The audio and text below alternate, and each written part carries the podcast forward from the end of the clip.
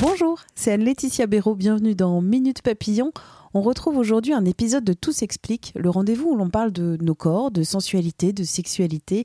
On s'intéresse au syndrome des ovaires polykystiques, le SOPK, avec Kelly Martin, fondatrice et présidente de l'association SPOPK.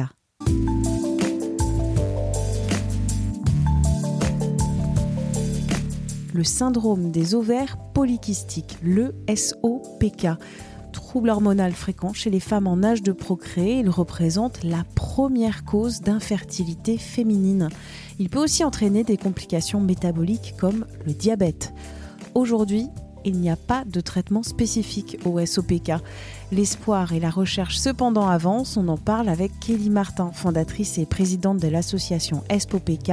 Première question à Kelly, qu'est-ce que ce SOPK Le syndrome des ovaires polykystiques, c'est une pathologie chronique et endocrinienne qui entraîne entre autres des troubles du cycle menstruel et de nombreux symptômes du coup euh, liés au facteur hormonal puisque ça entraîne également des troubles hormonaux, donc un déséquilibre entre les hormones femelles entre guillemets et les hormones mâles qui va du coup être en cause de symptômes type euh, hirsutisme, type acné qu'on va retrouver du coup quand on a un excès d'androgène. Comment on se rend compte que l'on souffre de ce symptôme? Jusqu'à aujourd'hui, très souvent, le facteur qui faisait qu'on se rendait compte que le, que le syndrome était présent, c'était après quelques années d'essai pour avoir un enfant. Et en général, c'est à ce moment-là qu'apparaît le diagnostic du syndrome des ovaires polykystiques. Malgré tout, on peut déceler ça avant ce stade-là en euh, justement en observant les symptômes qui peuvent être reliés au SOPK. Comme je disais, tous les symptômes qui peuvent être liés à un excès d'androgène, des troubles du cycle menstruel. On va compter euh, des troubles du cycle menstruel quand le cycle est plus petit que 21 jours ou plus grand que 35 jours et éventuellement passer un contrôle échographique pour euh, déceler la présence justement de follicules en surnombre sur les ovaires. Est-ce qu'on sait le nombre de femmes qui en souffrent en France ou dans le monde? Oui, jusqu'à il n'y a pas très longtemps, on disait une femme sur dix dans le monde. Aujourd'hui, on est plutôt sur des chiffres qui tendraient entre une femme sur dix et une femme sur sept en sachant qu'on considère qu'il y a 50% des personnes qui seraient euh, atteintes par le SOPK qui ne sont pas encore diagnostiquées, ce qui fait qu'on a des chiffres très approximatifs. Est-ce qu'on sait d'où vient euh, ce syndrome?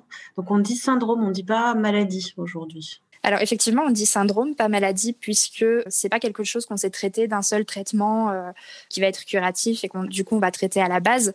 On est obligé de traiter chaque symptôme séparément, ce qui fait que ben du coup on n'utilise pas le terme de maladie, mais plutôt le terme de syndrome, surtout du fait qu'il déclenche énormément de symptômes différents. Et au niveau de la cause, de l'origine du, syndrome, on n'a pas de vraie réponse euh, très catégorique aujourd'hui. On est plutôt sur, euh, pour l'instant, de la recherche et on estime que il pourrait y avoir euh, une cause multifactorielle. Voilà, il y a des chercheurs qui ont étudié le, le, facteur héréditaire. On a aussi étudié la surexposition in utero à l'hormone antimullérienne. Et il y aurait aussi le facteur environnemental, donc euh, lié aux perturbateurs endocriniens, etc. Vous disiez donc euh, on traite chaque symptôme parce qu'il n'y a pas de traitement global. Non, il n'existe pas de traitement global et il n'existe pas non plus de traitement curatif, ce qui veut dire que même lorsqu'on traite les symptômes, on traite simplement en surface, on ne traite pas le syndrome en lui-même, mais vraiment l'apparition du symptôme en fait. Et quand on souffre du SOPK, quelles sont les difficultés euh, éventuelles pour euh, la vie sexuelle euh, d'une jeune fille, d'une femme? Les difficultés qu'on peut rencontrer, il y en a plusieurs. La première, c'est que le SOPK est susceptible, et c'est pas systématique, mais il est susceptible d'engendrer des douleurs. Donc des douleurs qui peuvent apparaître à n'importe quel moment du cycle, mais qui peuvent aussi être présentes pendant les rapports sexuels. Donc pour la vie sexuelle, ça peut, ça peut engendrer un, une, problématique. Donc voilà, de ne pas hésiter à en parler avec son gynécologue euh, et puis euh, voir ce qui est possible de mettre en place. Mais voilà, le, SOPK est susceptible d'entraîner des dyspareunies, des douleurs pendant le, le, rapport, en dehors des rapports. Enfin voilà. Et du coup, ben, dans la vie sexuelle, comme on le disait tout à l'heure, il y a aussi tout ce qui va être euh, ben, tentative de conception, etc., sur lequel le SOPK va avoir un impact direct, puisqu'on sait que le SOPK, c'est la première cause d'infertilité féminine mondiale. Et alors, c'est pas du tout systématique. C'est-à-dire que toutes les personnes qui souffrent d'un SOPK n'ont pas systématiquement des problèmes de fertilité. Par contre, on sait que 75% des personnes concernées par le SOPK sont susceptibles de développer des troubles de la fertilité. Donc, euh, ce qui a un impact directement sur la vie du couple et puis euh, sur les projets d'avenir, etc. Qu'est-ce que je peux faire si je sens que ça va pas très bien? Alors, j'ai peut-être des douleurs pendant un rapport sexuel et j'ai de l'acné. Qu'est-ce que je dois faire? S'il n'y a pas de diagnostic particulier, c'est d'en parler à son médecin. Peut-être son médecin, son médecin traitant dans un premier temps ou son gynécologue, et de lui exposer les symptômes, ce qui va faire que le gynécologue va pouvoir étudier les pistes possibles pour les causes de ces douleurs, de, ces gènes, et, orienter du coup vers un diagnostic, donc soit du SOPK si tous les symptômes coïncident, soit d'une autre pathologie, puisque c'est des symptômes qui peuvent être euh, communs à d'autres pathologies notamment l'endométriose par exemple. S'il y a un diagnostic de SOPK, ben encore une fois, ne pas hésiter à exposer ces problèmes à son gynécologue qui nous suit dans le cadre du SOPK pour étudier quelle serait la meilleure solution en fonction de la situation, de ce que veut la femme pour son corps, puisqu'il y a plusieurs solutions, des solutions médicamenteuses, des solutions plus ou moins naturelles, et c'est important qu'elle prenne la décision en fonction de ce qu'elle veut pour elle et en fonction de, ses problématiques voilà, pas hésiter à en parler avec son gynécologue, son endocrinologue, puisqu'en général, on est suivi par, euh, par ces deux praticiens dans le cadre d'un SOPK et euh, d'étudier les pistes possibles euh, en fonction de notre situation. Pour trouver de l'information et pour avoir aussi un soutien, il y a une association. Donc l'association ESPOPK, elle a été créée en novembre 2018 à la suite de mon propre diagnostic. Je l'ai vraiment créée dans cet état d'esprit d'informer les jeunes femmes, de pouvoir leur tendre la main et de, de pouvoir euh, être à leur écoute surtout. Ce qui nous manque aujourd'hui dans la prise en charge, c'est aussi cette idée d'écoute, de soutien et de se sentir vraiment accompagné et d'information, puisque de nombreuses personnes diagnostiquées euh, n'ont pas reçu de vraies informations sur ce qu'est le syndrome des ovaires polykystiques Comme vous, au moment de leur diagnostic comme moi. Et c'est vraiment ce qui a déclenché toute la création de l'assaut, c'est-à-dire que je me suis retrouvée dans une situation où on m'a donné mon diagnostic, euh, on l'a glissé sur la table et puis on m'a dit, bah voilà. Donc je, suis allée voir un gynéco qui ne m'a pas plus expliqué de choses et qui a été en plus euh, déplacé avec moi.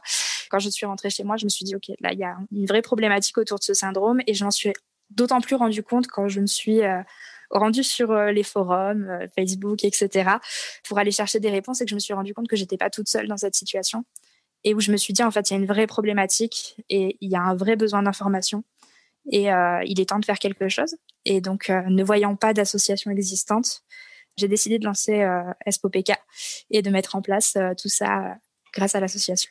C'est très jeune en fait. Et donc le sujet est très jeune aussi, même si des femmes souffrent de syndrome depuis des générations sûrement. Complètement. Et c'est ça qui est un petit peu un petit peu surprenant, c'est que c'est un syndrome qui n'existe pas depuis hier, hein. il existe depuis des centaines d'années. On sait le déceler depuis déjà de nombreuses années. Et effectivement, ça reste pourtant un sujet euh, bah, dont on parle peu et euh, qui commence un petit peu à apparaître dans les médias et puis, euh, et puis même dans, dans les sujets de médecine. On commence à, les, à avoir ce sujet sur les conférences, les congrès, etc. Mais c'est vraiment tout récent. Euh, et, je trouve ça assez surprenant quand on sait que c'est une pathologie qu'on sait euh, diagnostiquer depuis, euh, depuis longtemps. et puis l'apparition du, syndrome dans les médias et tout ça, c'est essentiellement lié à l'apparition d'ESPOPK. Donc c'est d'autant plus surprenant que, que, avant nous, en fait, personne ne s'est vraiment penché sur le sujet. Et puis ben, on est fiers aujourd'hui de pouvoir dire que qu'on contribue à tout ça et que euh, peut-être dans, quelques temps, euh, on intégrera peut-être les programmes euh, en médecine, on fera peut-être des, formations sur, sur le sujet, de l'information à, à grande échelle, etc. En tout cas, ça fait partie de nos projets.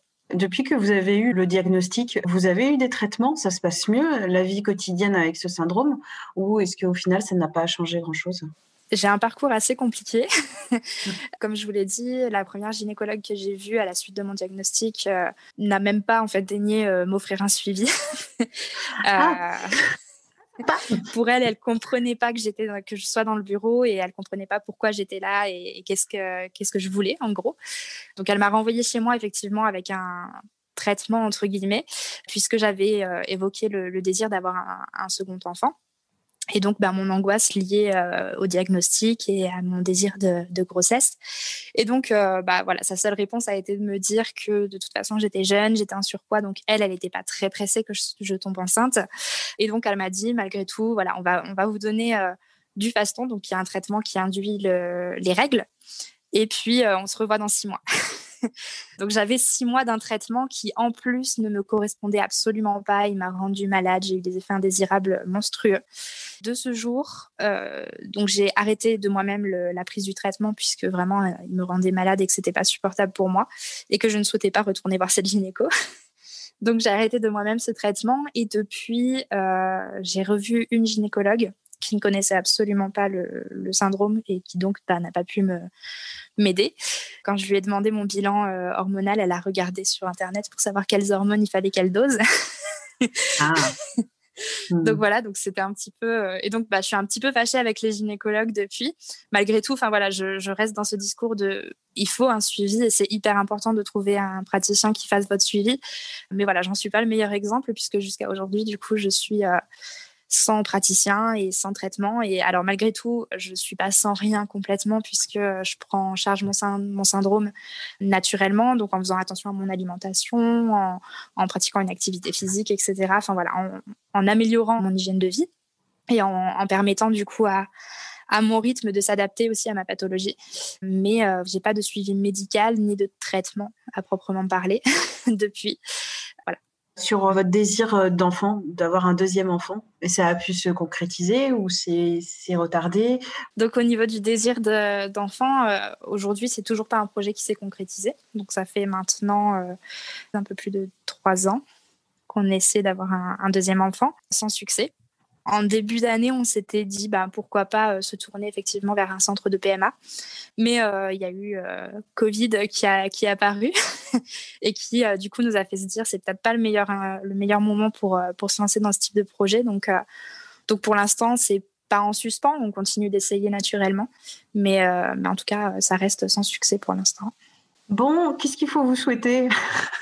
qu'on continue d'apparaître à la fois dans les médias parce que c'est important pour informer le grand public et pour sensibiliser. Enfin voilà, pour moi la sensibilisation elle part du grand public et ensuite elle arrivera à la médecine et que puisse entrer en contact avec des médecins qui accepteront de travailler avec nous euh, sur des projets euh, ben, qui, iront à plus large échelle et qui nous permettront euh, pourquoi pas d'intégrer des programmes de formation, de sensibiliser les jeunes filles dans les écoles, plein de grands projets pour le SOPK. Merci à Kelly Martin, présidente et fondatrice de l'association SPOPK. Vous pouvez retrouver d'ailleurs plein d'informations sur leur site internet.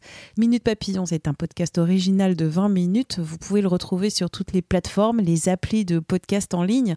Vous pouvez directement écouter ce podcast sur votre smartphone. Vous pouvez aussi nous contacter à l'adresse audio 20minutes.fr. On se retrouve très vite. D'ici là, portez-vous bien.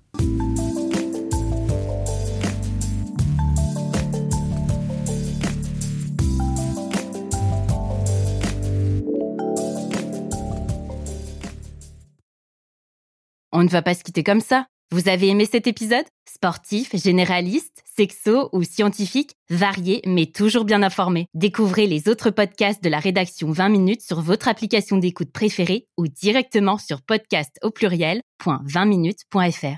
Et merci de nous avoir écoutés.